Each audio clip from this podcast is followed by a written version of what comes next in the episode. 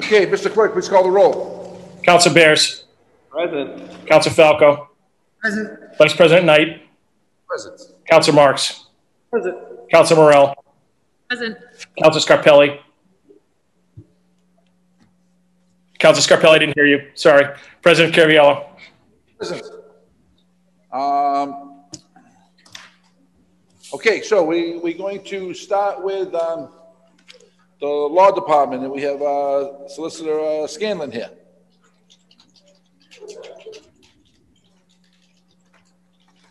Okay.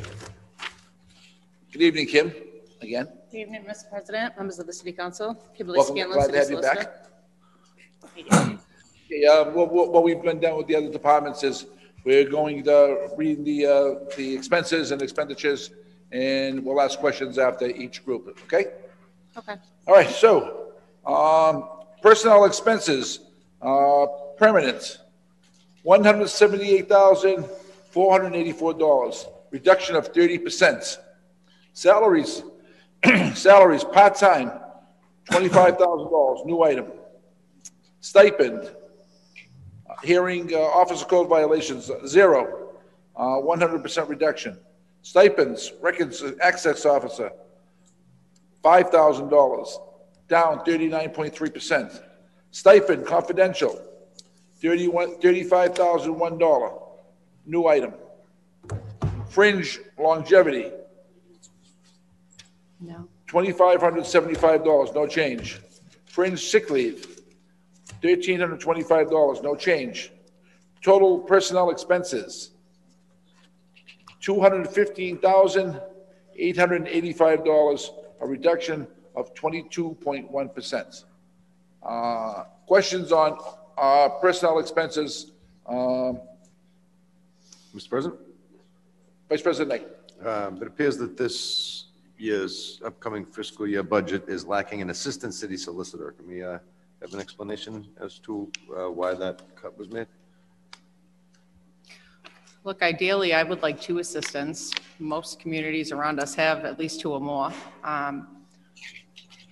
I'm operating within, you know, within the current budget, within the numbers that we have, and frankly, it's not fiscally wise to, rather than increase the budget by $160,000 or more to cover two interns, just to have that, you know, two interns and KP Law on the side.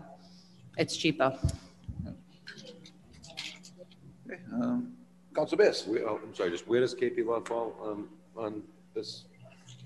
It's not within the personnel expenses. It would be within the ordinary expenses. Contracted legal services is correct. Thank you. You're welcome. Council Biss. Similar, I hear you there. Was your initial request to have a funded city solicitor position, and then after looking at budget considerations, you chose this alternative path? There were initial conversations in the beginning to see what would work best. And again, honestly, we, you know, operating within the confines of fiscal responsibility, it's quite cheaper this way. One won't cut it for me. I'll tell you that right now. One assistant will not cover it for me, and I don't have the time to train. And it has to be the right person. Historically, there's a reason why the same employees under my predecessor had lasted for so long. It's because we work well together. And I can't just have anyone coming in here and into my office. It's my office. And I'm telling you right now, one person will not cut it for me right now. Yeah, and I did mean to say off the top, I know you've been shouldering an incredible amount of work over the past 18 months. Thank you. I know that I personally have sent you quite a bit of that work, so I want to thank you for that. Thank you for the accolades, Council. And so it's basically this arrangement will accomplish more work than it would to maintain one city solicitor position, and that's what's needed because of the volume of work in the office. Yes, at this time, we can revisit this topic, of course, next year, but for right now, this works. Why try to fix something that's not broken? Yep. And my two other questions are just, I know it's moving from an administrative assistant to an office manager. Is that mainly a title change, or is there a change in responsibilities? It's a CAF change, but it was done last year. No, the year before, the end of 2019. Okay. My office manager was reclassed. And then for the legal intern, have you had any legal interns this year, or is that a new position? I haven't. Historically, we have, but that would be a new position, or at least a new line item. Great. Those are my questions, and thank you again, Kim. Thank you. Councilor Pelko. Thank you, Mr. President. Kim, thank you very much for your hard work. Thank you. You've always been there when I've had questions, and I appreciate your timeliness and your responses. I know that you're very busy, so I thank you for that. Thank you. Similar to Councilor Beer's question regarding the office manager, so is that, because I know it wasn't funded last year, so is that a new CAF, or does that CAF exist? No, it already exists. It does exist? Mm-hmm. Okay. Thank you for that. And I had a question about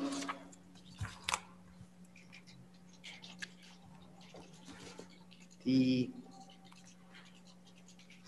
let's see, it was the salaries part-time. What is that again? That's the $25,000? That would be for the interns. The interns, okay. Mm-hmm. And you said that that setup does work for you, or does not work? What I said was that we haven't had a paid intern line item within the budget before. Okay. Historically, yes, intern, who doesn't want to learn? And really,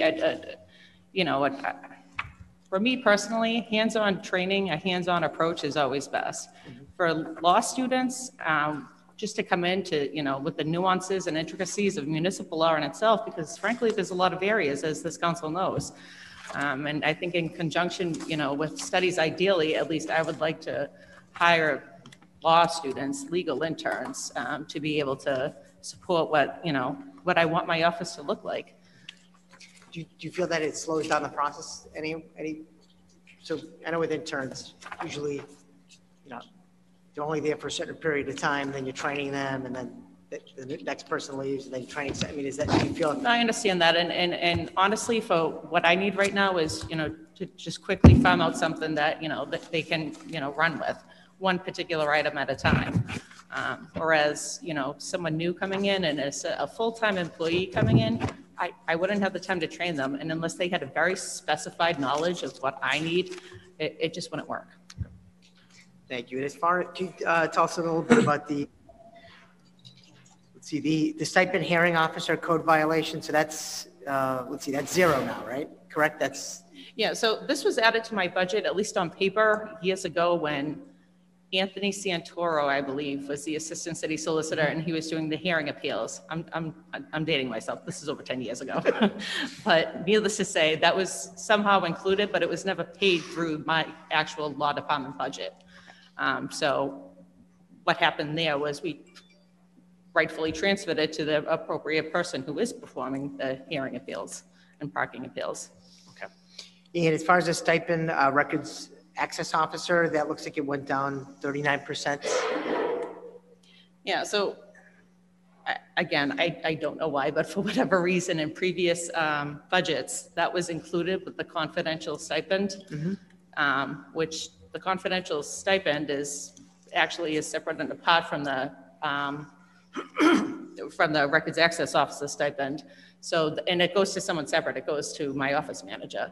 So what happened here is we just separated it out to clarify that. So does the office manager receive the stipend for the records access officer in the confidential? No, I do. You get that. My office manager receives a confidential stipend. Okay. And as far as that $5,000, so is that for freedom of information request type stuff, or is that for just it is? Exactly. Well, yeah, records requests, responses, appeals to the public records division, all that jazz. Does $5,000 cover that for the year? Yes, and actually what I had broached with the administration, and they're amenable to it, I won't put words in your mouth, Dave, but there's certain computerization, there's certain programs that will actually speed up the process, because you can just type in the date, for example, stuff like that, and it will generate an auto response. Yep. So to just speed that up along, I have requested and they have agreed to look into funding for that. Do you know how much that would cost? At the top of my head. It's very cost effective for what it does, I think. Yeah, a little grant maybe? $5,000 a year, total all in. Okay. And what that'll do, so the one that I've previously implemented in a different scenario, it was a software called Next Request. They're all very similar. This one would allow, so say Councilor Falco was looking for the trash contract, and Kim will tell you that's always going to be one of the common public records requests that comes up. You type in trash contract, it will come up automatically as a previous request.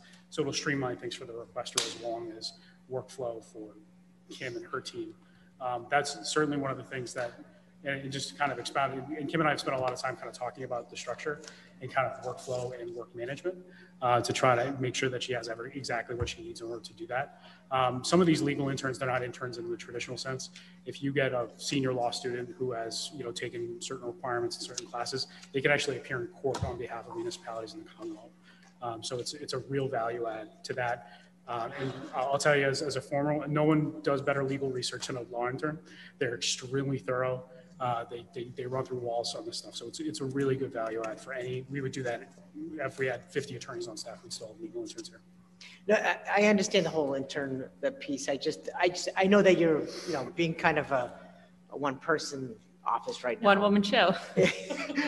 You know, I know you're limited on time. I mean, we call you with requests and questions. I know that, you know, I feel like this council has been very, you know, effective at writing new ordinances, meeting with different legal matters, and you know, you have to come to all those meetings. I would like to think I helped a lot in those. You did, absolutely. So you've been at many of those meetings. So I know your time is, you know, really it's critical, and I just want to make sure that, you know, the use of interns is great, but you know, if you have to train someone every 6 months. I don't know how long that takes. I'm not in your office, but I just wanted to make sure that I get what you're saying. Is it worth it to hire an assistant solicitor with the combination of this and, you know, some of the KP Law money? I mean, you know, that's just, these are questions that I have. You know, you're in the role every day, so you know better than anyone. But that's why I'm asking these questions. No, I understand. Okay. I do. Thank you. Thank you. Good, Mr. President. Yes. Thank you, Council Box. Thank you, Mr. President, and I too want to thank Kim Scanlon. You know, for a number of years, we've always had an assistant city solicitor, whether it was Kim Scanlon or prior to was Anthony Santoro, and another very capable attorney in this community who's still around the city. So I guess I'm hoping this will work out for you, because I think the assistant city solicitor has always played a vital role in helping your office. And I'm hoping that, you know, with this new having these interns will hopefully provide you the same feeling of having assistance there that the city, assistant city solicitor did. Kim, when were you officially appointed to your position? Well, I believe it was stated in writing on March 5th, but I'll be honest, I don't have an appointment letter. So March 5th, so you received an official appointment letter stating that you were being appointed to the city solicitor? As city solicitor? No, I was notified at the same time. I believe that, excuse me, this council was notified on March 5th. Okay. Were you officially sworn in? Not as city solicitor, no. I was sworn in as acting, but not as permanent. And this is probably a question then to Mr. Rodriguez. When will actually the formal swearing in take place? We can do that whenever. A formal swearing is not something I understood was required for this. So position. A swearing in is not required? I was never sworn in for my position. I don't know if that's something that's a common practice in this municipality. We can swear in at any time. Okay. Yeah, I thought it was always a formal process, and I'm not sure for what position. But for the city solicitor, there was always a formal swearing in. So if you can check into that, I think it'd be appropriate to make sure that's dealt with. Mr. President, my other questions are for ordinary expense. So at this time, I'll yield. Okay. Any more questions on personal expenses? I'm sorry, Councilor Scarpelli. Thank you, Kim. Again, thank you so much. I know that how much work you do, but I'm going to be honest with you. Like I said, I have a different perspective working in a municipality. With the city, the size, and what we want to do and how we want to grow. I know you're being a good team player and saying that, you know, I don't need another person. Neighboring communities have 4 attorneys in an office, city solicitor's office. The OCD department has their own attorney. I mean, when you're talking about whether the communities are growing. I don't want to insult you, but I think we need to be realistic and try to figure out as we're moving forward. We saw us tonight. This body's struggling with legal issues and legal questions, and not just for issues we're talking about today, but I think every day we have a meeting, we have an issue, and I can't believe that it's not the same in every other department.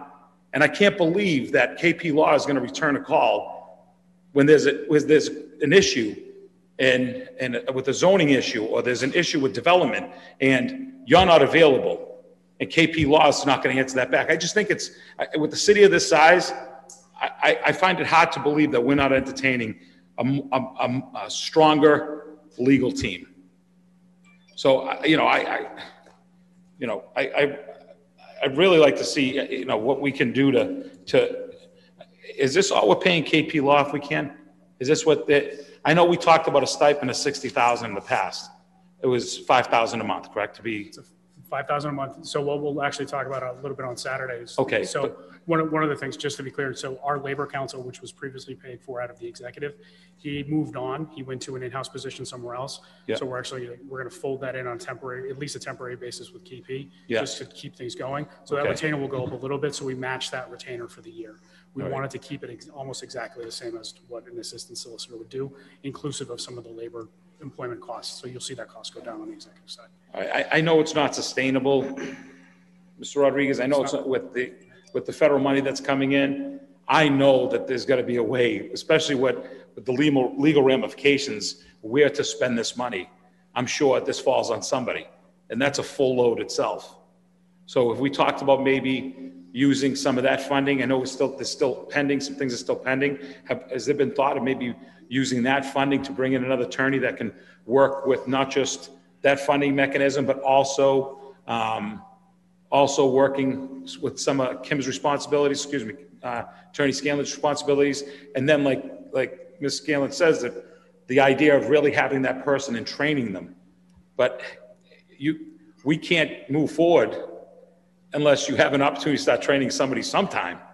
So that's what my philosophy. What I'm trying to say is, is there a way that we can look to add to this office? Is it, I know that the budget's pretty flat, and I understand that, it's gone to other places, but is there a possibility? We have not had any discussions about using It's not my understanding, and I'll defer to finance and to Alicia on this point about eligibility, that attorneys of this cost, unless they're directly related to a COVID response, would be eligible for that funding. That's kind of how we're focused. So it's a fair thought to look into if we're able to. And I'm not trying to be difficult. I just, I'm also looking at this and saying $117,000.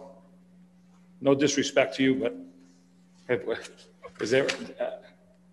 what's a comparable, like I said this the other day at the meeting, when you have great employees that do great things here and carry an enormous load and with good faith, are we looking at that line and saying, is 117 fair? Is it something that we looked into? Have you looked at neighboring communities? I'd like to see is just for understanding the process and what I'm talking about.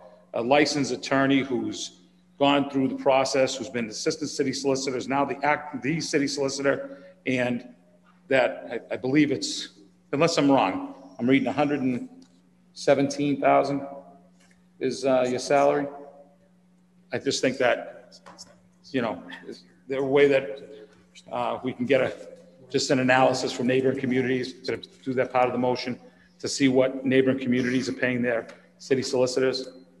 Because again, I only bring this up for the fact that it's going to get to a point where if we don't start keeping the people that are taking care of us, and if it's only, if there's a way to figure out a way to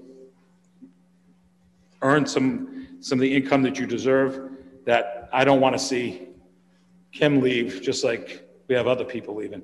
And I don't want that. So, I'm going to say this. I've said it the other day at the meeting. I'm going to say this where I think there is a low number when it comes to salary. So, again, I don't want to put anybody in the hot seat, and I apologize for bringing it up and blindsiding everybody. But when I saw that, it just kicks me. I know what you do. So I think we need to at least get an analysis to see what neighboring communities are paying their city solicitors. Thank you, Council. Thank you. Mr. Clerk, did you get that?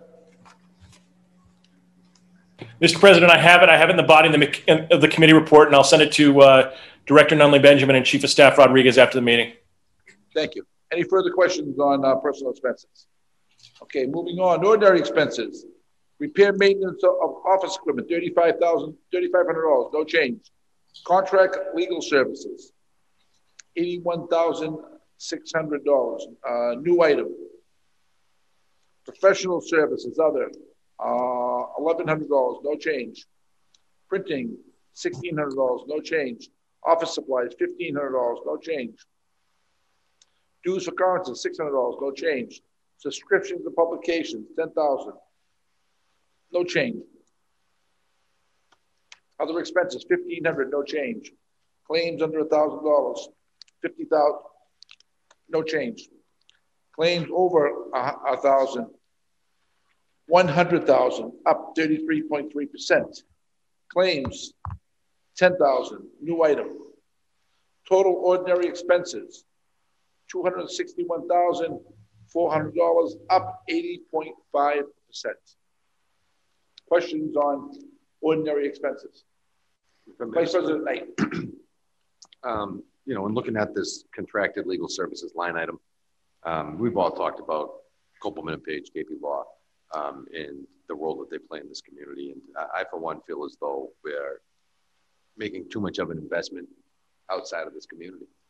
We're contracting out too much work. $81,000 in the law department, $230,000 in the DPW for 24 cuts for people to mow the lawn, $250,000 to mow the lawn. We have a DPW here to do that. We're seeing, you know, $350,000 in increase in the creation of a new department for a parking department. But then we have the law department that's made up of one attorney, an office manager, and an intern. We're investing almost half of the total amount of funds in this department's personnel budget with contractual legal services. We have $81,000 in contracted legal services for lawyers, and we have $171,000 in about $250 in expenses. It's almost half. So, you know, I really think that the way that we're investing in our budget right now is backwards. We're not investing in Medford. We're investing in a race to the bottom. We're investing in private contractors. We're subcontracting out city services, and it's not working. If you look around, you'll see that it's not working just by the condition of our streets, roads, and the cleanliness of our community. You know, so with that being said, Mr. President, you know, I've always had a problem with this contracted legal services line item in the budget since it was implemented last year. I feel as though, you know, we have KP Law. KP Law doesn't work for the city of Medford. They don't work for the city council. They said it in a meeting. We work for the mayor. That's what we work for. We're the mayor's lawyers. We're not the city's lawyers. Their interests aren't the city of Medford.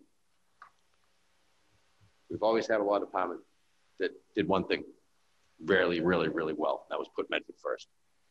And I want to continue that. And I think Kim has come from that culture where we put Medford first. And we need to give her the tools to grow some homegrown talent so that we can continue to have a law department that has integrity, that works for the city of Medford, and that puts Medford first. So I see no problem, Mr. President, making a recommendation to reduce 5302 by $81,600 and increasing line item 5110 by that same figure, and moving that funding out of contractual services and back into personnel expenses. I'd offer that in the form of a motion. Mr. Vice President, I'm sorry, the video kicked out for a second. Can you repeat the changes you want to make, please? I'd recommend a reduction in line item 5302 in the amount of $81,600. Okay, hang on. In reduction in what line? I'm sorry, sir. Contract legal services, 5302. By how much? The total line item, $81,600.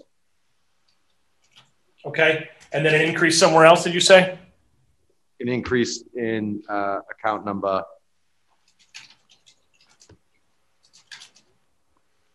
5111. By the corresponding amount? Yes, sir. Thank you. Sorry for the delay. point of information, Council Knight, so you moving that to, are you suggesting move that to part-time salaries or full-time? I do believe in the past our city solicitors, we've had assistant city solicitors who were part-time. No, no. Well, if we can move it to full-time, then that's fine too. Thank you. Okay. So amended. Thank you, Mr. President. Did I hear second from Councilor Falco on that one? Correct. Yes. I don't disagree with Councilor Knight, but I am hearing from Solicitor Scanlon that that may not be sufficient for the volume of work in the office this upcoming year. So I don't know. I'd be encouraged to see you come back in the future budget with the proposal for in-house services versus contracted services. It seems like that may not be the conditions we're under this year. So that's, I just want to put that out there. Thank you. I for one would always welcome a supplemental appropriation request midterm as well. Should, you know, we have the ability to expand the office to yet another person. Okay. Council Marks. Mr. President, do we have an expenditure amount for KP Law for this fiscal year to date? Year to date, I'm not sure, but I can get it for you. Alicia, would you have that number? I can run it. Hold on a second, please.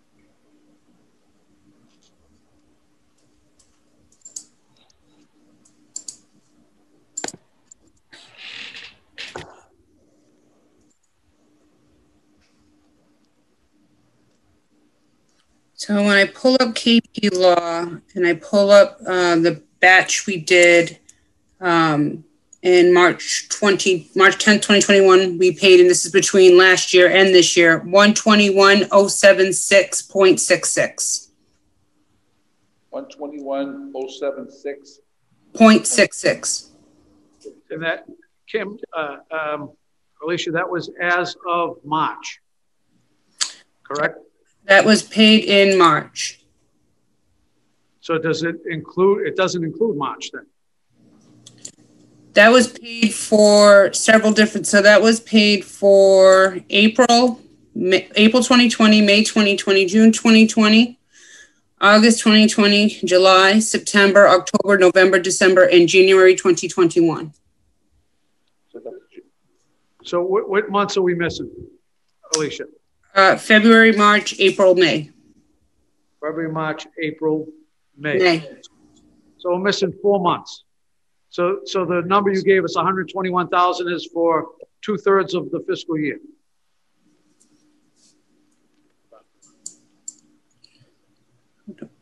Well, it has 3 months of last year in there. So it's not in there. So 3 months. So it's 3/4 of the fiscal year. Yep. Okay, and based on what we're spending per quarter, is it fair to say that we're probably looking at another $30,000 odd, $35,000? I believe so. I'm just going to look up the PO because we have a PO in place for that. Right. So potentially we're looking at $150,000 paid out to KP Law.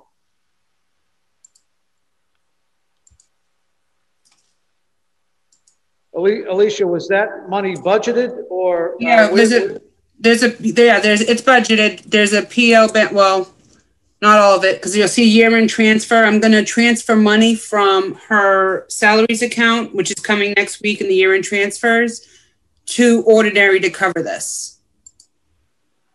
Right, so we're transferring money that we were told that this contract was for how much, 50,000? 60,000? So the current agreement is 5,000. So $60,000. This agreed, so the total costs include all outside litigation services as well, which are directed by the law department. Right. So we were sold the bill of goods that we were looking at about $60,000 for KP. We're up under what I'm figuring out is about $150,000. And does this also include, which I saw in some of the reports that Vice President Knight asked for, pandemic relief monies? I also saw KP Law listed. Is this dollar amount include the monies that we receive for pandemic relief? No, they did do some COVID legal consulting, but we did not pay that out of CARES or I don't believe we did. Or if we did, we might have paid a little bit, very small amount for COVID CARES, but the majority of it is not. A lot of it was for the 40B and some other things. Right. So the figure you gave me doesn't include the COVID care stuff. It does. It has every number, everything we've paid them. I gave you the total. Okay, so whether it was, we only appropriated $60,000 in the budget. Yep. Some money was taken from the CARES Act, and correct. The rest you're going to be asking for a line item transfer from salaries from the law department. Yes. Okay. There also was an amount from the OCD professional services line that was used for. So what was that line again? You know, OCD has a professional services line that was used for the 40B defense. And was the money appropriated from that line? It was already in there. Yeah, it was already in that line. It was already in that. The money existed in that line already. Okay, and what amount existed in that line? Actually, a memo was sent to you guys a little while ago that outlines all the costs on that. So yeah, the memo that was sent to the clerk earlier today regarding 40Bs outlines those costs. That amount was what was paid for. You don't know what it was? I don't know. Not on top of my head. I think it's about $30,000. $30,000? Yeah, I want to say. And that was 40B projects? That was directly related to the 40B. Yep.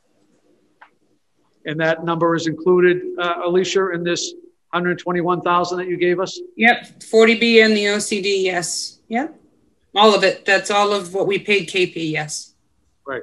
So I think what I'm trying to get at is I agree with Vice President Knight and Councilor Beers and the rest of the council that I think we have to take a look at these outside vendors, and in particular I would say that KP Law, I think at first added a lot to this community, and many meetings they attend they had experts in the field that we were looking for, and I found it to be very helpful, to be quite honest with you. And that seemed to wane off over the last year. And I've seen very little out of KP Law. And I'm sure the administration's keeping them busy, but I have seen less and less from them and more from our city solicitor in her office. And I, as one member, would prefer to see more money put into our city solicitor's office than hiring outside contractors. Any of these claims that, and this may be a question for Kim, any of the claims over or under 1,000, is KP Law involved with?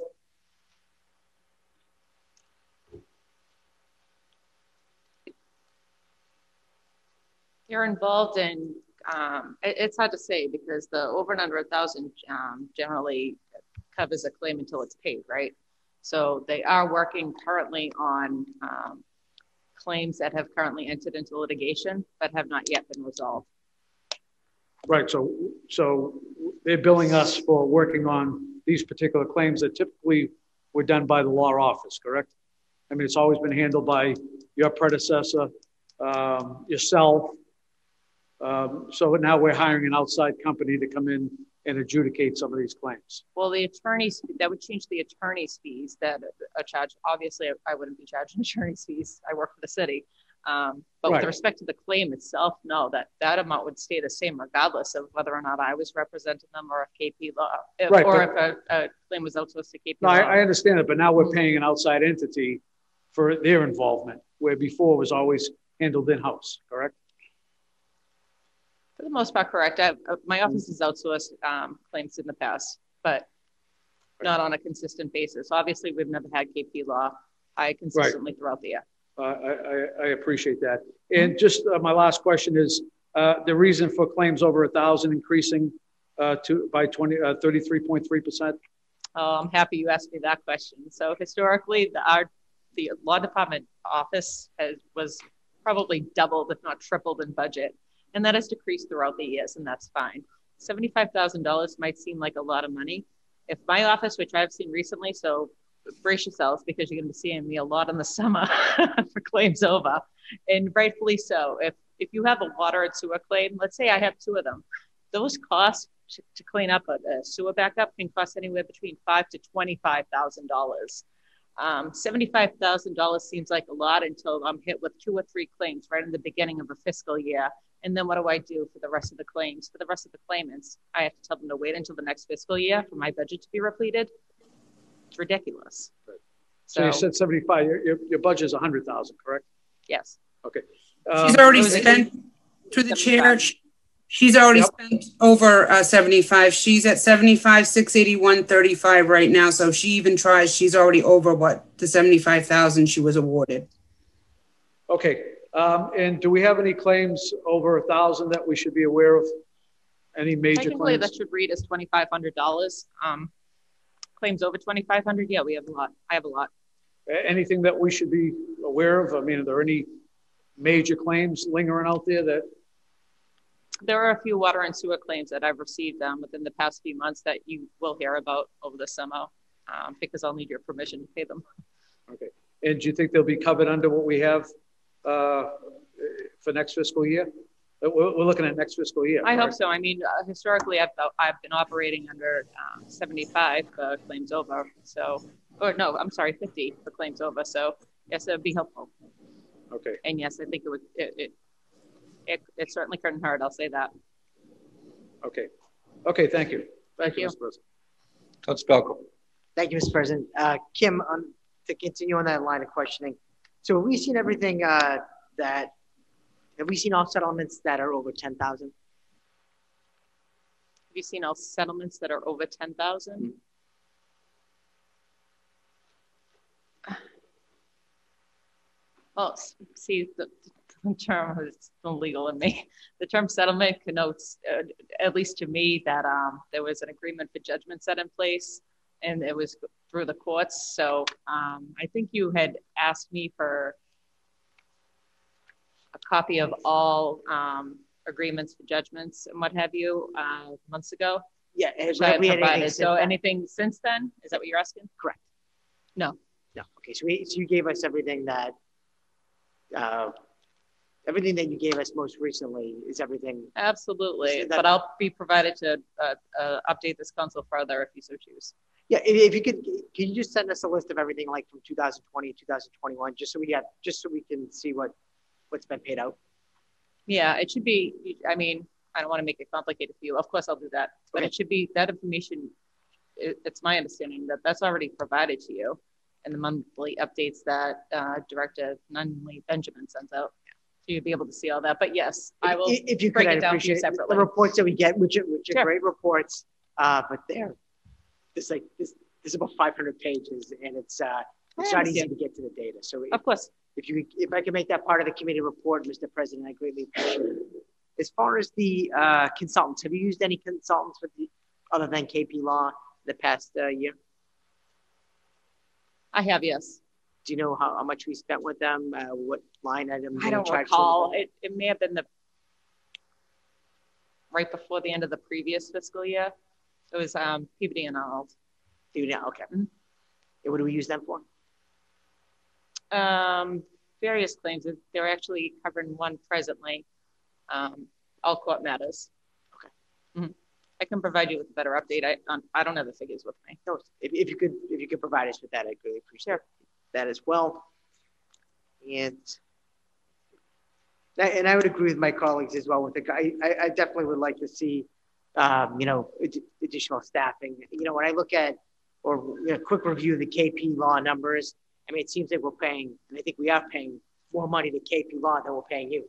And you know, I would much rather see that money spent with full-time employees that are right here in the office here in Medford and familiar with everything that goes on in this, with the city. I know, like my colleagues mentioned previously, on all the issues that we have dealt with throughout the year with different ordinances and whatnot, it seems like you get a different attorney for whatever you're working on. And to me, it's hard to build a bond with people when you're getting it kind of like an attorney of the day. So, you know, I would definitely like to see additional staffing in your office. I would support that wholeheartedly. That's what you have me for. Well, no, we have you, but I mean, the way I look at it, I would rather have, a fully staffed city solicitor, assistant city solicitor, maybe two assistant city solicitors. So that's what I'd like to see. That I like to see full-time employees. I know there's plenty of work to do, but I would like to see a fully staffed city solicitor's office. I think that's, to me, that's what I'd like to see. And that's taking nothing away from you. I know you do a great job. I know you're working hard. I call you 5 o'clock on Friday. You're still here in the office, and even in City Hall is closed out. Closed 5 hours earlier. So thank you. I can't thank you enough. Like ethically, if we clone you, we'd still have to pay you 3 times. So at this point, I have no further questions. Thank you. Any further questions on ordinary expenses? Okay, here's the president, Council Marks. I forgot to ask Kim. The claims include school claims and settlements as well, correct? Ultimately, they have in the past, yes.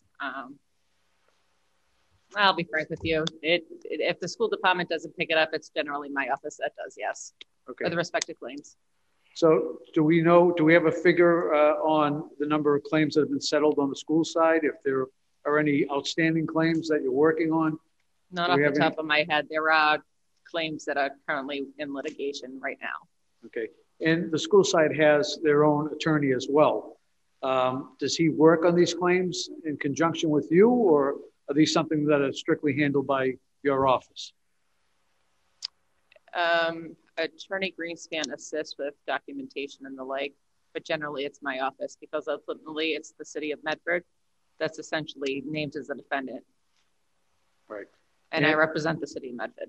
Correct. So to date, are we able to see, if I asked you to run a report and find out what settlements have been on the school side as opposed to the municipal side, and are we able to see that? For instance, if your budget's $100,000, what % of that has been settled for school settlements? Is that something that's easily obtained? I suppose I would have to cross-reference that. I'll work with the finance director on that because I wouldn't have the amount if it was paid by the school department. I wouldn't necessarily have that amount because it wouldn't have been taken out of my budget. Okay. So the school amount has a settlement within their budget. I don't ever remember seeing that, but I may be mistaken. And I know we have them next, and that may be a great question for them, but I don't ever remember seeing any type of law claims in their budget. But, experts at spitballs. Other than Mr. Greenspan's salary and whatever other associated expenses. So I'd be interested to find out, if a claim originates from the school side, are you saying all claims eventually make it their way to the law office on the municipal side? Well, all claims are generally filed against the city of Medford. Regardless of whether or not it's a school department, it would still come under my office. It's within my jurisdiction. So ultimately you'd see everything. Yes. Okay. Okay, if we can make that part of the committee report, Mr. President, maybe if we can look at a couple of years, if you're able to go back a few years to see, Mr. President, the claims settled on the municipal side compared to the claims settled on the school department side over the past, just say 2 years. Hear that, Mr. Clerk? I'm working on typing it now. Okay. Do we have any further questions on ordinary expenses? Okay. So the total expenditures, the law department again is $477,285, an increase of 13.1%. I just waiting for the question, Mr. Clerk. Clerk, do you have Council Marx's motion? It was a request for the committee report. Does he want it as a motion, or does he want it as a request to go to be a question to go to the administration? I guess we're working on committee reports, so yeah, committee report's fine with me. Okay. As long as we get it. I have one motion that I've typed up that's ready for you whenever you choose to take it. It was Vice President Knight's motion for the reduction in the contracted legal services, but that can you can take that up whenever you want. But that's the only motion I have. Everything else I have in the committee report is a request for the committee report. Right, you want to vote on that now? We want to vote on that now. Okay. Okay. So on the motion by Vice President Knight, seconded by Councilor Falco. All those in favor? Aye. Aye. All those opposed? Motion passes. Kim, thank you very much for your service. Thank you, Mr. President, and the City Council. All right.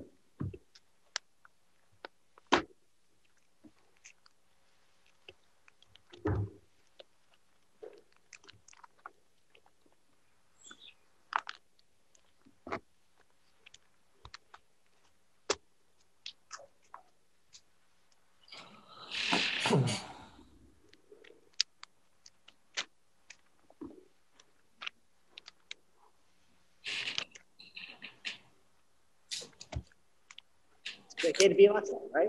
Good. How's everything going? All right.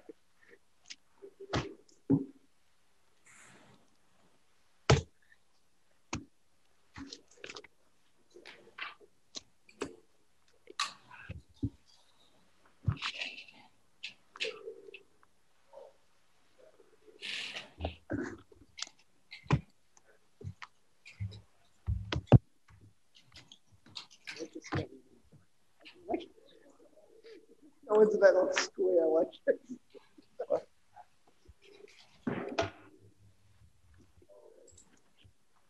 this.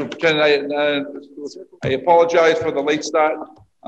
We had some legal issues we had to take care of first. Again, I apologize for the delayed start. Madam Superintendent, if you want to introduce the staff with you tonight. Good evening, everyone. Good evening, honorable body. We are happy to be here this evening to present the Medford Public Schools proposed budget. With me this evening, I have my wonderful dream team. Sitting to my right is our Assistant Superintendent of Finance and Operations, Mr. David Murphy. Also, right next to Mr. Murphy is my Assistant Superintendent of Elementary Schools, Ms. Suzanne DeLuzzi. Next to It's a Great Day to Be a Mustang, Assistant Superintendent, Dr. Peter Cushing, Assistant Superintendent of Secondary Schools, and Miss Michelle Kingdon, who is our comptroller on the school side. Okay, thank you. Mr. President. Thank you, team. Councilor Scarpelli. If I can, I'd just like to take this time right now just to disclose that my sister is an employee with the school department, and I would be stepping away when it comes time to talk about the elementary budget. Okay, any other disclosures? Okay. Mr. President, Council Marks. If I could, my daughter was employed as a substitute within the school system. Okay. Okay. Thank you. Any other disclosures before we move on? Okay. Councilor, did you want your hand up? Madam Secretary, if you want to give us your overview, yes, we'll go from there. Thank you. So this evening, we are going to present to you our proposed fiscal year 22 budget for the Medford Public Schools. I want to share with your honorable body that this budget, the two binders, which you received last week are a reflection of a lot of hard work on behalf of all of our administrators, our principals, department heads, the entire team, central office team, to really think about the strategic priorities of the district. And so it was truly a thoughtful process. We had approximately seven formal committee of the whole meetings to discuss the budget in small chunks, I would say. And so what is before you this evening is really a lot of work, but truly detailing what our strategic priorities are. And I want to just publicly thank Mr. Murphy and Ms. Kingdon for their tireless work on really trying to present a professional quality budget to you this evening, which is, you know, fully detailed. So I do look forward, or we both look forward to responding to your questions and answering, providing any clarification that may be needed regarding this budget process. I thank you. Okay, Mr. Murphy, you want to give your overview? I just will echo the superintendent's comments to thank Ms. Kingdon and the rest of the staff, as well as all the various stakeholders, including the school committee, who contributed their input in the development of the proposals before you. Just from a process perspective, there is, what I've gathered is a distinction between this budget and some of the proposals that have come before you in years past. At the along the way of the process that the superintendent described in the several public meetings in which the proposals were discussed. On the school committee side, on June 1st, we held the statutorily required public hearing, and the school committee voted to send a request to the municipal government as described in my memo to you in your budget appendix. That request was for approximately $68.2 million. As the superintendent and I and others discussed throughout the course of the budget process, the school administration understands our responsibility both to assess the needs and priorities of the district and put forth to the school committee an authentic assessment of those needs. That's what led to their budget request. We also have a concurrent responsibility to prepare all possible contingencies so that we're able to operate the district based on the appropriation that is made. And as communicated to you in the documents that you received, the approximately $67.4 million recommendation that is before you is a sound and prudent investment in the Medford Public Schools. And it is a budget in which we are comfortable that we are prepared to operate the district with on behalf of students and to move our educational agenda forward. So I know that having the two numbers publicly discussed is, as I understand it, slightly different than the process that has played out before. But we felt as though this both gave us the opportunity for a very transparent public deliberation over our budgetary priorities, and also, I hope, a demonstration of our understanding of the need to operate within the financial constraints that Medford and every other municipality has, and hopefully be good stewards, good fiscal stewards of taxpayer dollars. And with that, we're more than happy to answer any questions you might have with regard to the budgetary proposals before you. Councilor Bass. Thank you, Mr. President. And I want to begin by thanking you, Superintendent Edward Vincent, Mr. Murphy, and your whole leadership team, our educators, staff, students, families, and our school committee for the intensive work and efforts you put in over the past 18 months, which I think we could probably all agree is the most difficult period for public education and for our society at large in any of our lifetimes. I think we've seen how much work you've put in under extreme circumstances and, in my opinion, incredibly restricted budget conditions. And I'm encouraged by the significant increase in the school budget from fiscal 21 that looks like it avoids cuts and restores many of the services and positions lost during the very difficult budget last year. I do have a few questions. My first question is, does this budget restore all cuts in positions and services made in fiscal 21? I would say it restores all positions, services, and programs that we believe are in the interests of the district as compared to what existed in FY, that would have been FY20. So there are examples of things that were eliminated that as we went through this budgetary process and internal deliberations to identify how we were going to advance our strategic priorities, that determinations were made internally that either we did not think it was in the best interest of the district and the community to restore something, or in some cases not in the interest of the district or the community to restore in FY22.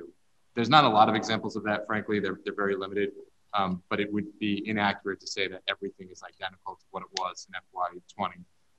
And I guess the last thing I'll say really quickly is just that even if it were not for some of the cuts that took place going from FY20 into FY21, as an administration, we would have a responsibility to continuously be scrutinizing all expenditures to determine whether or not it makes sense from an educational perspective to continue moving forward. So it's hard to say the sort of three budgets that we're talking about in this question, what would or would not be there had the sort of situation not played out the way that it did in FY21. But I have to say at the beginning, we're very comfortable that the investments that are represented in this budget are the ones that are best for Medford students. In terms of an FTE equivalent, is this, you know, are we still below the fiscal 20 or? No. Okay, great. We are I mean, I think it's an 8.22% representation of overall budget increase and a 6.57, I believe, increase with respect to personnel. And when you factor in the fact that there's compensation increases that are not represented here because we have 9 expiring collective bargaining agreements, that is representative of, I think, a prudent but significant increase in the headcount. All right. Now, I just want to say I appreciate the documentation here. I appreciate just the months of meetings that you went through. I watched some of them. I didn't watch all of them. They're on tape. No, I'm aware. They are available. Just for clarity's sake, and again, I really appreciate that there was this focus on what do we need? What are some long-term goals? How are we trying to get from where we are to where we need to be in a really explicit way? But I do think it created a little bit just a clarification. So what is the budget number that the school committee voted on and sent to the administration versus the number that we received? It's $68.2 million and change, and is the original request, the June 1st, 2021 request from the school committee to the municipal government. The mayor's recommendation that is before you as part of the normal municipal budgeting process is 67.4. So it's about a $760,000 delta between those two numbers.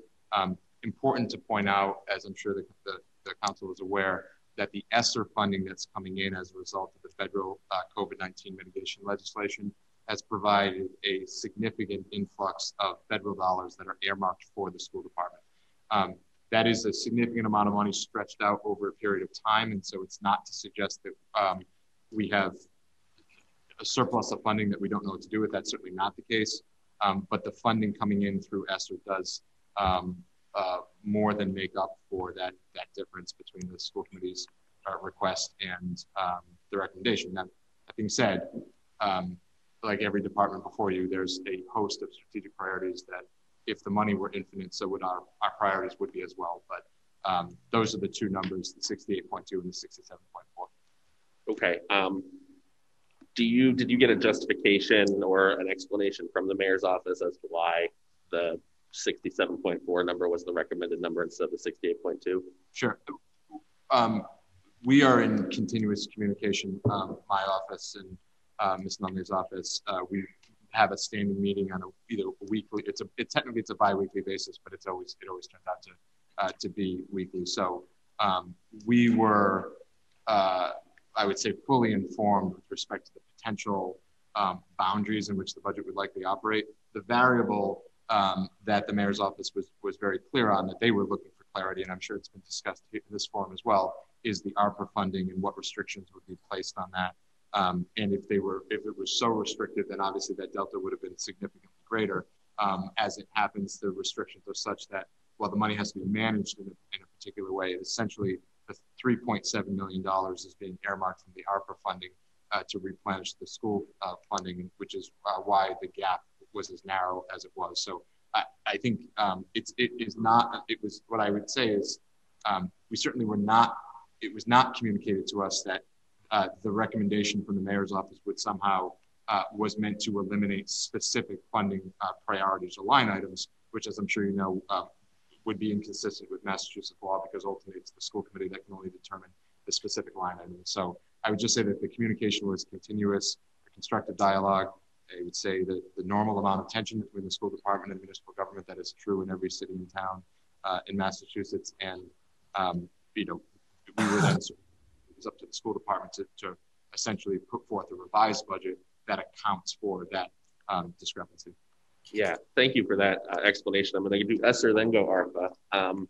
So on the ESSER funds, my understanding is that that pool of money can only be appropriated and expended by the school committee. Is that correct? That's correct. Yes. And so in this case, my understanding from the various documents, I believe actually in the mayor's budget statement, is that functionally to make up that $760,000 differential, the school committee will be asked to use ESSER funds, or how is that? It just seems a little bit kind of fait accompli there. You know, there is this gap. We know the ESSER is there. The city doesn't have the ability to appropriate it. It just seems like they're kind of forcing the school committee's hand a little bit. So I just wonder if you could. Yeah, that's a good question, Councilor Bears. And I think it's an important point that it will. This is a good sort of foreshadowing for the school committee meeting that will take place tomorrow evening, and which, in addition to some of the procedural matters with regard to the budget, we'll be presenting essentially a list of ESSER-based priorities for FY22. And I please don't hesitate to push back or ask additional questions, because I know that, this is the stuff that we're dealing with on an hourly basis, and it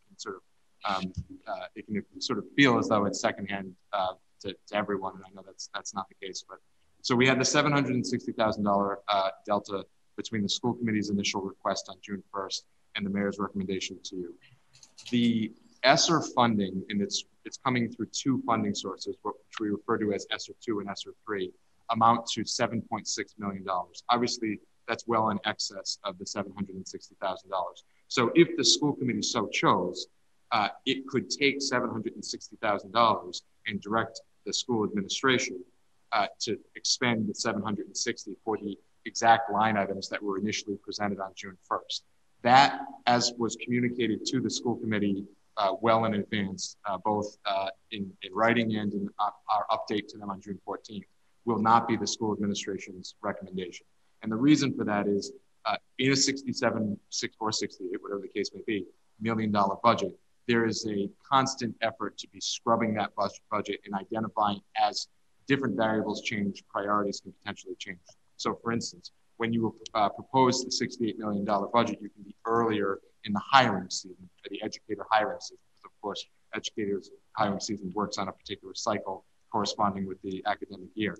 And now that we are in June, as we anticipated when these numbers were first being developed in April, it is not the case that we would recommend the exact same set of priorities. And so of the $760,000 delta, there's approximately a $520,000 amount that the school administration would no longer recommend to the school committee that we pursue, whether we're using operating funds or ESSER funding. It's just, it's not the appropriate time for that. And so that sort of backs that number out. And at the same time, throughout the course of the budget process that we discussed earlier, there are a number of strategic priorities whose nexus is so strong with COVID-related expenses that those are priorities that we've sort of always been keeping within their own lane, with the understanding that we would be using ESSER funding to invest in. And some of those are positions that are designed to provide intensive support, or remedial support to students to make sure that the disruption to their instruction does not define the rest of their academic careers. And others are your sort of normal one-time expenses, making sure we have sufficient PPE for whatever is left of the pandemic at that time. So the 67.4, while it represents the vast majority of priorities that we've discussed throughout the budgeting process, and again, we were discussing that some of the COVID-related priorities concurrently, there are some distinctions which have been already communicated to the school committee, and we will touch upon tomorrow evening as well with them. So again, I apologize for the long-winded answer, but these are fairly complicated. This is a complicated budget because typically we have state funding and local funding, and now we have this multitude of sources of money. What information, Vice President Knight? So at the end of the day, we have a budget that's before us, and you're asking us for a certain amount of money. How much money is that you're asking for? $67.4 million. And how come it says 63 here in the budget book? I'm happy to speak to that if you please. As long as I can get back to my question after. That's it. Call tonight? Just, we're getting asked for an appropriation. What's the appropriation? I don't, you know what I mean? We can have 17 different wish lists and things that we want, but at the end of the day, before the council tonight to ask us to approve a budget. What's that budget? How much money are we looking for? What's the bottom line? That's what I'm trying to get at. So what is what? Sure. So in your budget book, in page after the superintendent's message, page 6, essentially, in the first section of your budget book, you'll see the numbers broken down. The 60, and I'm in the small book or the big book? The big white one. The 67.4 represents what will be used for the Medford Public Schools operating budget. This, if you look down right below the 67.4 number, is $3.7 million. That's the number that is essentially being earmarked by the city from the ARPA funding, which would, absent the federal legislation, would be unavailable. Okay, and then below that, the 63.7 is the budget that would be available based on the city's revenues and the Chapter 70 funding coming in. And so that's the appropriation from the general fund. Correct. So it is the, and I just from a transparency perspective, I appreciate the way in which this is, has been laid out in the communications that have been clear from Ms. Nunley, and that essentially absent the ARPA funding, this would be a very, very different looking budget. There's no question about that. We would be, the capacity, I mean, either the capacity issue or priorities issue, however we want to frame that, but 63.7, I believe it's 7. That's the number that is coming from the traditional funding sources, essentially. The 3.7 is essentially coming in from the federal COVID-19 related legislation. Councilman, are you? Yeah, so ultimately, at the end of the day, what we really had to talk about is $63.724 million. That other $3.7 million is school committee prerogative that's dedicated funds for the school committee to spend. No, and that's an important distinction. It is the municipality's money to spend. Whether that is in the mayor's office or requires the city council authorization, I'll defer to the mayor's office on, because that's the mayor's office recommendation. But the ARPA funding is different from the ESSER funding, which is earmarked directly to the schools. And where are you using that money? That's the funding that is we're presenting to the school committee tomorrow evening, but was presented alongside all of the operating budgetary priorities throughout the course of the budget process. And so it's there are a few different categories of it. I'm happy to go through them if you'd like, but I'm just thinking, if you're going to get your own school money that you can appropriate as a school committee, why would you go after the ARPA money first? You know what I mean? It doesn't make much sense to me, but I'll let you. But I mean, I think the rationale behind the legislation is that in understanding by the federal government that the schools have incurred a disproportionate level of expense, and the disruption to students' instruction over the course of the past 2 years has been substantial. And so while every municipality will have to make their own decisions with respect to the allocation of the ARPA funding, the ESSER funding is essentially recognizing the school-specific expenses that the pandemic has imposed. And how much do you think that's going to be again? Well, the Medford Public Schools allocation under the ESSER funding is $7.6 million, but that's spread out over 4 fiscal years. And the ARPA money is the $50 million. Yes. The ARPA money, and that's to the city of Medford to appropriate as the city of Medford sees fit. Thank you. All right. Thank you, Councilor Knight. I guess it looks to me, I think that kind of illustrated a part of the point I wanted to make, which is absent temporary federal stimulus money, essentially, we'd be looking at somewhere going from 62 point something to 63.724 from the general fund, which I just did on my calculations, about a 2% increase. Is that accurate? It would be a very minimal increase. That's correct. Right. And then it looks like here in the differentiation of priorities, the hope was to do elementary school level math literacy and instructional coaches, intervention specialists, but the adjustment is now more focused on making sure there's funding for contract negotiations. Is that correct? I wouldn't characterize it that way, Councilor Ferris, to be honest. I think that with 9 expiring collective bargaining agreements, of course, that is a portion of the budgeting strategy that we have to take into account. But it's a significant investment in positions like reading intervention specialists at the elementary school. We're adding for FTEs at the elementary school level. We're adding 4 reading, 2 each, 2 math intervention specialists and 2 literacy intervention specialists at the middle school level, and at least 2 positions to either expand or grow some of our Chapter 74 programming in the vocational high school. So while, again, they're not in collective bargaining agreements that are expiring, everyone can do the math with respect to that. Most of our budget is and will always be personnel. That's the nature of the school system. So I'm not suggesting that that's not a consideration, but I think between the ESSER funding and the operating budget, this represents a significant investment in the types of personnel that we know will have the most direct and significant impact on students. Right, and so I didn't mean to say that starkly on the whole budget. I was just talking about the changes in the ESSER, that $760,000 differential. And I guess I get to that point. Without ARPA, we'd be in a tough position, very difficult position. Without question. And to that point, these are temporary funds we're not going to have forever. As Councilor Knight, I think, noted, there's a lot of city priorities as well as school priorities, and 50 million can go pretty quickly. With so much, you know, almost $4 million in the ARPA funds being used for this school budget, and otherwise with a general fund increase being, you know, 2%, which is below the rate of increase in fixed costs. Mm-hmm. How are we? What is the long-term outlook? What are we going to do when ARPA runs out and now we're in this position again?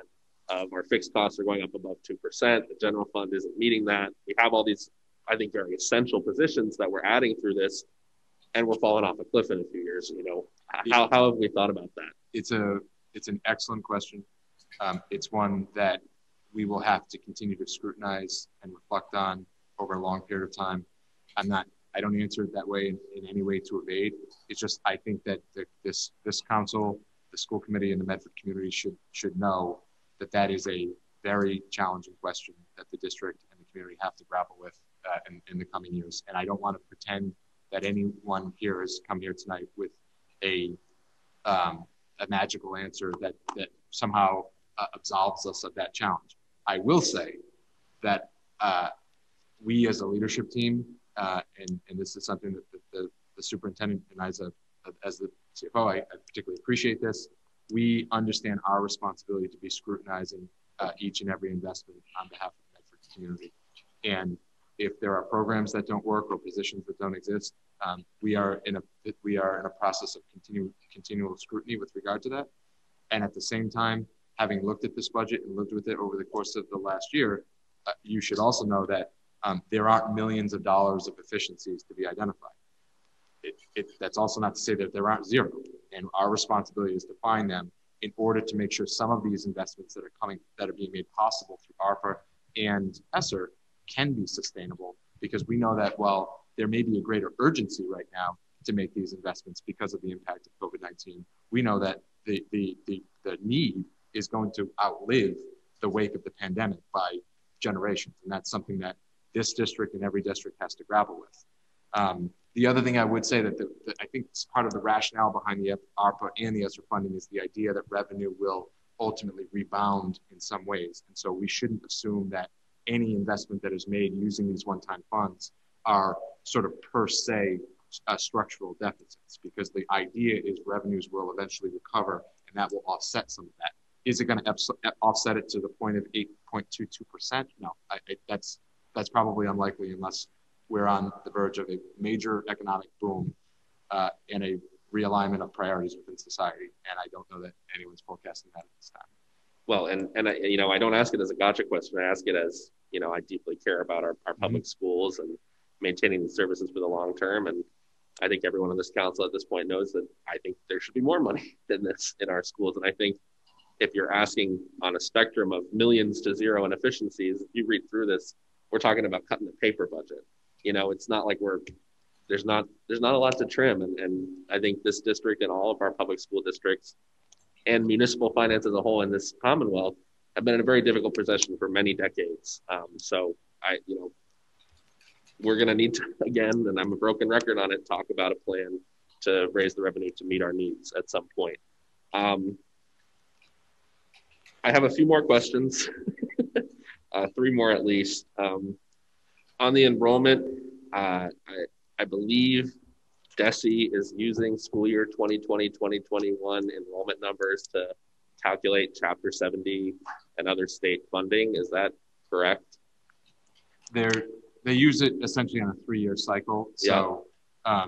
Yes, it certainly factors in, and I think you know, we've certainly seen a decline, which is one that we have to address head on to the greatest extent possible. The only thing I would say is we're not alone in that, yeah. And so you know, whether there are potential hold harmless provisions that the state will employ because of the sort of widespread nature of the decline in enrollment, I think that's something that we hold out hope for, but it's certainly an issue we have to be very cognizant of.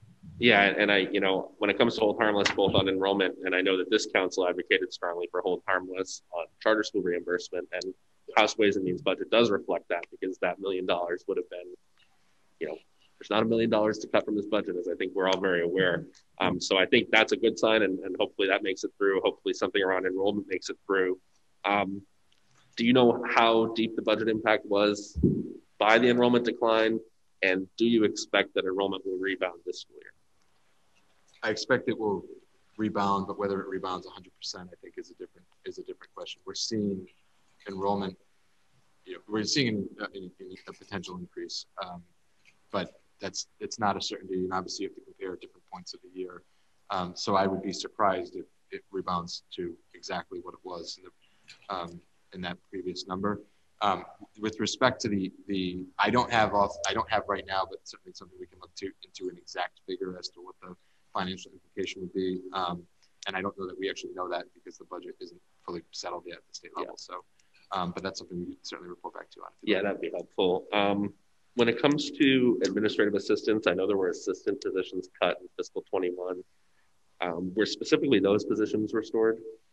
Not all of them. We are, and this, I would say this, obviously there are you know, implications to working with this bargaining unit, but it's something that we've discussed publicly at the school committee. So I'll share with you as well that we are looking internally about it.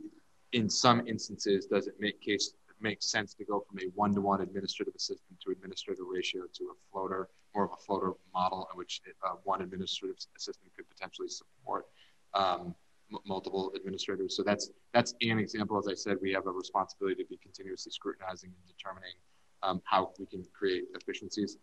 That's one of the pieces that we've looked at, and we've communicated to that bargaining unit as well. Again, to your point about there isn't $1 million to be savings, shifting a few administrative assistant positions to floaters are not going to yield $1 million either, as you can imagine. So, you know, I want to be realistic about the magnitude of that efficiency, but it's something that we're taking a look at. Just to drill down on that for a second, do the staff who were laid off in the previous fiscal year have a right of return to positions if they're restored? And also, is the executive assistant position still vacant? So we have essentially two executive assistant positions within the central administration. These are non-unit administrative assistant positions. One is filled, one is vacant. The one that was vacant last year is now filled. The one that was filled is now vacant, and one that we'll be posting for soon. And I'm sorry, there was a second question. Just on the union side of the assistance. Oh, it varies by bargaining unit, but okay. Generally speaking, there isn't an active recall list, to the best of my knowledge. There has also been I think that's what I would say about that. All right, and I bring up the executive assistant specifically because I think superintendent, you're without an executive assistant for some period, or down an executive. I mean, that's a really important position, especially at a time like this. And one of ours is filled and one is vacant. Well, I hope they'll both be filled. And I will just say that the order was as it should be. I hope they'll both be filled soon. Me too. A lot of work to do. I think my last question, and I apologize if I come up with more when you answer. The director of family engagement position has an expanded portfolio. But the salary is, you know, I think it could be better, to say the least. Is it higher than it was in the previous year, given the expanded portfolio? It is. You'll recall in the memo, the cover memo to the appendix, you received that I referenced some positions that are being funded partly out of revolving funds, partly out of the salary. And so the actual compensation for the director of engagement position that you're referencing is, and this is not in any way an attempt to obscure this. And again, I highlighted it in the memo for that specific purpose. That position, because it oversees and the work is a strong nexus with the fees generated from a particular revolving account, and for purposes of keeping the operating budget manageable, part of that individual's compensation comes from the revolving account, and part of it, and the part that I suspect you're referring to, if it's $47,000 and change, yes, is coming from the operating budget. So that represents a little less than 50% of that person's actual salary. All right, great. It just seemed... That would be a very sizable portfolio for $47,000. Yeah, exactly. And it's not a question, it's just a point of note. I believe that the mayor did vote to ask for $68.2 million and then provided $67.4 million. And I was maybe hoping someone from the administration will be here tonight to ask why that happened the way it happened, but I just wanted to note it for the record. And I'm the chair, I would love to answer that question. So that is correct. And the reason why is because we took our total ARPA with the 4.1% growth factor, and we took 2% on top of 2% on the general fund, like nothing had happened, to give them their general fund number. And then because they had such a large allocation of ESSER, $760,000 is not a big plug to ask for. And usually when you see a school budget, it has offsets, whether it be revolving or grant funds. So the assumption was you would have seen it as ARPA, general fund, and ESSER, which would have matched the school committee vote at 68.2. Okay, Elisa, I really appreciate that. I didn't realize it was actually a financial process question, that number had been calculated for ARPA after the appropriation for the school committee had been approved. So thank you. That's welcome. Thank you, Mr. President. And I'd like to thank all of you for being here tonight. I know the budget process can be a lengthy one, and I know you've had plenty of meetings, and I thank you for your patience. And thank you for, all your hard work, especially during a difficult school year. Actually, the last year and a half has been difficult. So thank you for all your hard work. Dave, thank you for explaining the ARPA and taking us through ESSER as well. So I have a couple of quick questions. I agree with my colleagues, especially with the looking at the budget, especially that year-by-year breakdown. And you see the plus 8.22%, which is definitely more than it's ever been before, percentage-wise. And it's definitely a number that concerns me. I mean, as a former school committee member, I remember going through the budget each year, and just immediately saying to myself, "Oh my God, that's really unsustainable." After the money dries up, this is a really big economic boom, but still 8.22% is a lot. Yes. So when I look at that $3.1 million under salaries, do you have a breakdown of like the positions that would make up? If you just page six. Unless I missed it. Page six. Beyond page six, you're correct. Yes. So that line that you referred to is breaking down how the expenses I've identified here would be broken down within the ARPA allocation alone. So we're talking now about the $3.7 million that is being used to keep the delta between the school committee's request and the mayor's recommendation as narrow as possible, right? And so what you're seeing is in that ARPA breakdown is reflective of the overall operating budget in terms of how much is personnel and how much are ordinary expenses. So it's relatively consistent with that. I think the point that of the 8.2% increase, a significant portion being personnel-based, and the question over sustainability, I think applies frankly to the ARPA allocation as well as to the operating budget. And it is something that we have to be very, very mindful of. There are 3 points that I'll make them briefly with respect to why the school administration feels this is necessary and prudent. The first is that it is the urgency of these investments coming out of the pandemic, that it would be perhaps more ideal if we were to look at all of our funding priorities and we were to say, we have a large influx of one-time funding, and as it happens, we have a large to-do list of one-time expenses that we need to address. That would match up well, and it would be more convenient, and we wouldn't have some of the concerns that we all share with respect to structural deficits and sustainability. But that's not reality. Our reality is that in our schools right now, the most pressing need is in the need for personnel to provide direct support to students whose instructional experience has been significantly disrupted over the course of the past 2 years. It may well be, and this would be my second point, that 4 years from now, when ARPA and ESSER funding has essentially dried up or has expired, that all of these investments are not, we don't need the exact same investments. Some of these positions may well be temporary. To the point that Councilor Graves made earlier, and I think I responded to, some of them have a greater urgency now, but we know we're going to need them down the road. But some of them won't, and in some cases, it will have to be a question of, do we continue this investment by finding other efficiencies, or do we say that the immediate need coming out of the pandemic has expired and we don't need everything that we're currently investing? And that is a conversation that will have to take place over the next several years. And the last point, the third one, just is, as I said earlier, that as revenues hopefully rebound, hopefully some of these become sustainable investments by being absorbed through the operating budget rather than through either, whether it be ARPA or ESSER. So those are sort of the three paths, two of which lead to these positions, and they're not all positions, but obviously, as you say, a lot of them are.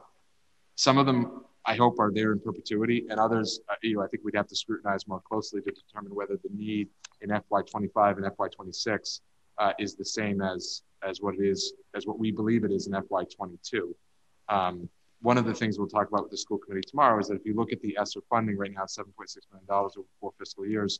It's broken up into 2 funds, ESSER 2 and ESSER 3, but total is 7.6, generally with the same restrictions between the two. We look at that as, in the first 2 fiscal years, we have both the immediate urgent need as a result of the disruption caused by the pandemic, and then in the second year, hopefully we have both, well, hopefully we won't have that need, but we have likely that need, plus the data that we will be able to accumulate through the investments that we're making in district-based assessment systems in FY22, and then we'll be able to make even more prudent investments in FY23. After FY23, I think the ESSER funding will likely start to trail off, in terms of the personnel expenses, because at that point, we need to start to absorb them into the operating budget or make determinations that the need is not as great as it once was. So do you have, which is a great segue into ESSER. So as far as the ESSER funding goes, $7.6 million over 4 years. So is there a plan as to how much will be allocated for each year? The rough breakdown that we will share with the school committee tomorrow evening over the course of 4 years would be 35% in each of the 2 fiscal years, 20% in the 3rd fiscal year, and 10% in the 4th fiscal year. That is very much subject to change. It's also subject to the school committee's approval, I should add as an administrator. But that would be a recommendation. Yeah, right now. And again, the reason being that we know that there's this immediate impact now. We have almost 40% of our students who have been out of school for over a year. That's it. And again, the term unprecedented, I think obviously has become a little bit of a cliche, but it is unprecedented. And even the most experienced educators and educational administrators we can say we do, but we don't really know exactly what those needs are. So we're focusing on social emotional supports. We're focusing on remedial support. We're making sure that students have the literacy and math foundations that they need in order to gain the rest of the skills and competencies that we want them to have by the time that they leave us. What we really need to do is, over the course of fiscal year 22, and this is why in the operating budget you see our commitment to some district level assessments, is to be able to collect that data so we can make determinations in FY23 as to what gaps are still existing, what gaps are more pronounced than they are even from when they get back to school with us in August, and how do we continue to start making sure that, and again, I know this just sounds like rhetoric, but it's important that these 2 fiscal years are going to be some of the most critical years in any student's education, because it's going to determine whether or not we're able to build back what we had and move the plot forward for students that have had a very difficult 2 years. At that point, I think, at some point by fiscal year 24, what we're going to be looking at is not the impact of the pandemic on students, as much as we're going to be assessing the impact of our efforts to mitigate that. And I think that's where you'll start to see that shift moving away from some of those one-time funds and one way or another absorbing within the operating budget. Can you talk specifically to social and emotional, that component? Like, I remember when I was in the school committee, Councilor Scott Pelley and I served at the same time. Mm-hmm. And each year we were adding more money to the social emotional piece, adjustment counselors, stuff like that. And it just seemed like there was just more and more of a demand. And here we are now coming out of COVID, and I think there's probably going to be more of a demand than ever before. In many ways, it's probably unknown what the impact's going to be, but I think more than ever, we need support there. Can you talk specifically about the supports that will be in place in the upcoming school year?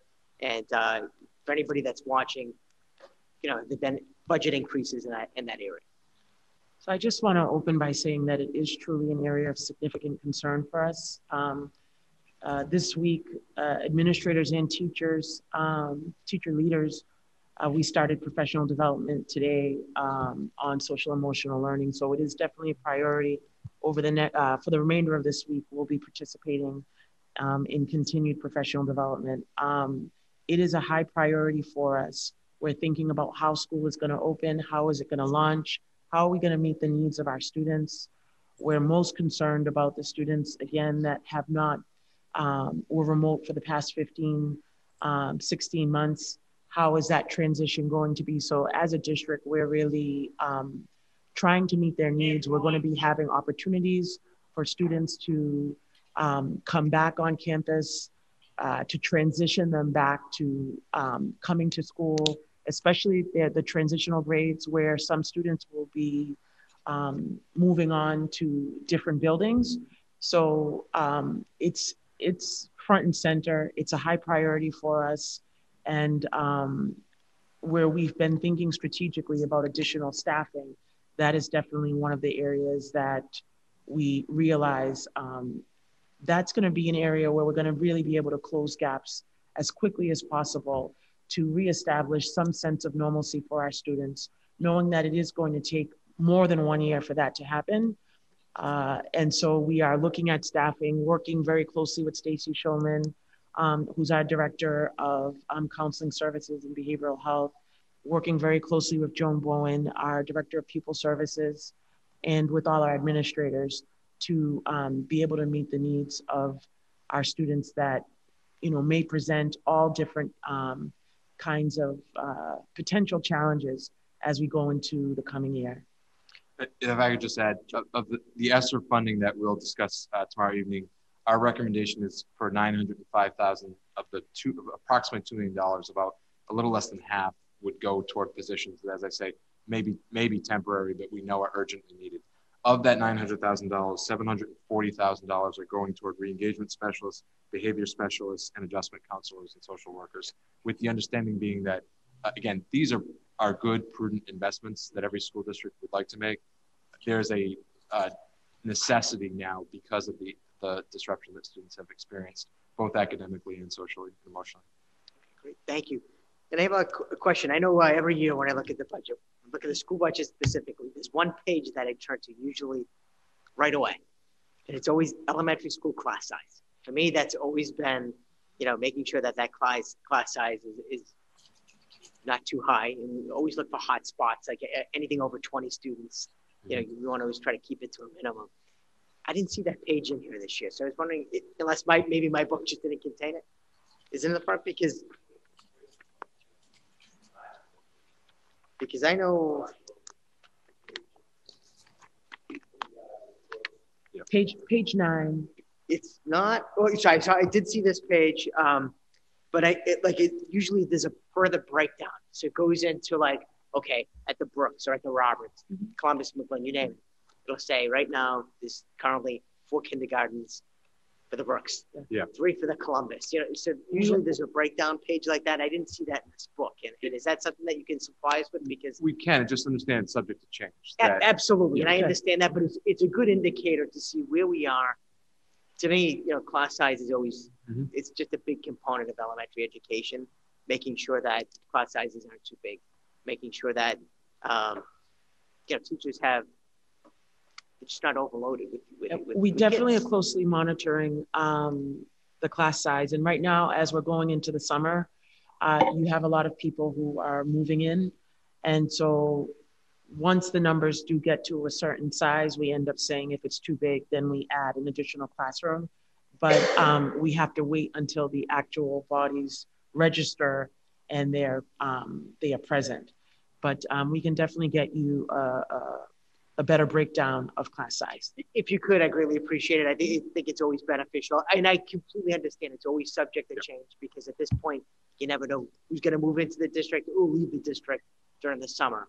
But I'd really appreciate a copy when, you know, if you could. Yeah, if I could make that part of the committee report as well, please, Mr. President. I would just add, we're happy to provide that. Also happy to provide updates as it inevitably it changes. Most likely it changes one way or another. That's certainly something that when we report to the school committee, we can be sure that, the council's made aware of that. I'll just say that, you know, this is a conversation that Ms. Galuzzi is having with her staff on a daily basis. And, you know, I know there are some hot spots that we're keeping a very, very close eye on. There's nothing that would constitute sort of, at least at this point, I'll knock on wood as I say this, and Ms. Galuzzi would probably not be thrilled with that. There's no crisis that sort of we know is on the horizon right now. Let's keep it that way. But yeah, certainly there are a few areas that we're keeping a very, very close eye on. Great. And thank you for your concern with respect to that. Oh, no worries. Thank you. And I appreciate you keeping an eye on that. And thank you. If you could get us a copy of that report, I greatly appreciate it. And last but not least, I received numerous calls from parents with regard to dyslexia. And I was wondering if you could talk to us about, I guess, maybe the district strategy with regard to dyslexia, training for teachers, you know, maybe money that's been put aside for professional development. If you could just talk to about dyslexia, what we're doing as a district, and you know, if you could just tell us what the plan is, I guess. Well, it is officially in our strategic plan. I should have had it opened. We are addressing dyslexia head on. It is a priority for the district. It has, you know, we have addressed it many times in addition to assessments. And I'm going to yield. Ms. Galuzzi, you want to come and give some specific details, please? Thank you. I'm going to pull it up. Good evening. Thank you. So the superintendent is correct. We have a district literacy team that is in the process right now of unpacking those dyslexia guidelines that Jesse put out so that we can move forward with Medford's plan. Some of the things that we've done in the meantime is this year we are still partnered with Hill for Literacy. So it is a professional development organization that comes in, and they are working with all of our K-2 staff and people that work with students in the field of literacy. They came in just this year in May, and they went to every elementary school at those grade levels for hands-on training, because we're bringing in a program to work on the foundational skills of our early readers. And that program is called ECRI. That is the training that Hill for Literacy is providing. We are continuing that partnership with them next year, and they will be coming on a monthly basis to continue working with the staff on this program for our students, our early readers. In addition, you heard Mr. Murphy speak about the additional reading interventionists that we're going to bring on, so that we are targeting those skills and flooding the literacy block with as many hands as possible. It also represents about $125,000 investment in the ELA department. That's not 100% the ECRI training that Ms. Lucy spoke to, but the majority of it, I believe 80 or 90,000, is in reference to that. So it's a, I said it quickly because I'm not exactly sure the number, but it's a sizable portion of the $125,000 investment that you'll see in your budget book as an increase in the humanities budget. Okay. And you mentioned reading interventionists, I believe, right? Yes. Is that those at each elementary school? One yes. Per elementary school. One per elementary. Representing a $260,000 ESSER-based investment. And a very good example, frankly, to go to our earlier discussion about there will be a need to scrutinize over the course of the coming years how we make those positions sustainable. No one is under the impression that reading intervention will only be important in the wake of the pandemic. And it will be incumbent upon the district to identify efficiencies to make that sustainable, or other variables will need to change in order to make sure that we're able to continue to make that investment. Okay. The last piece I'll just say is that for the past 2 years, we've been doing a pilot of early literacy screening tool, like an assessment tool for our early learners. And we are finalizing this summer so that which tool we're going to utilize moving forward.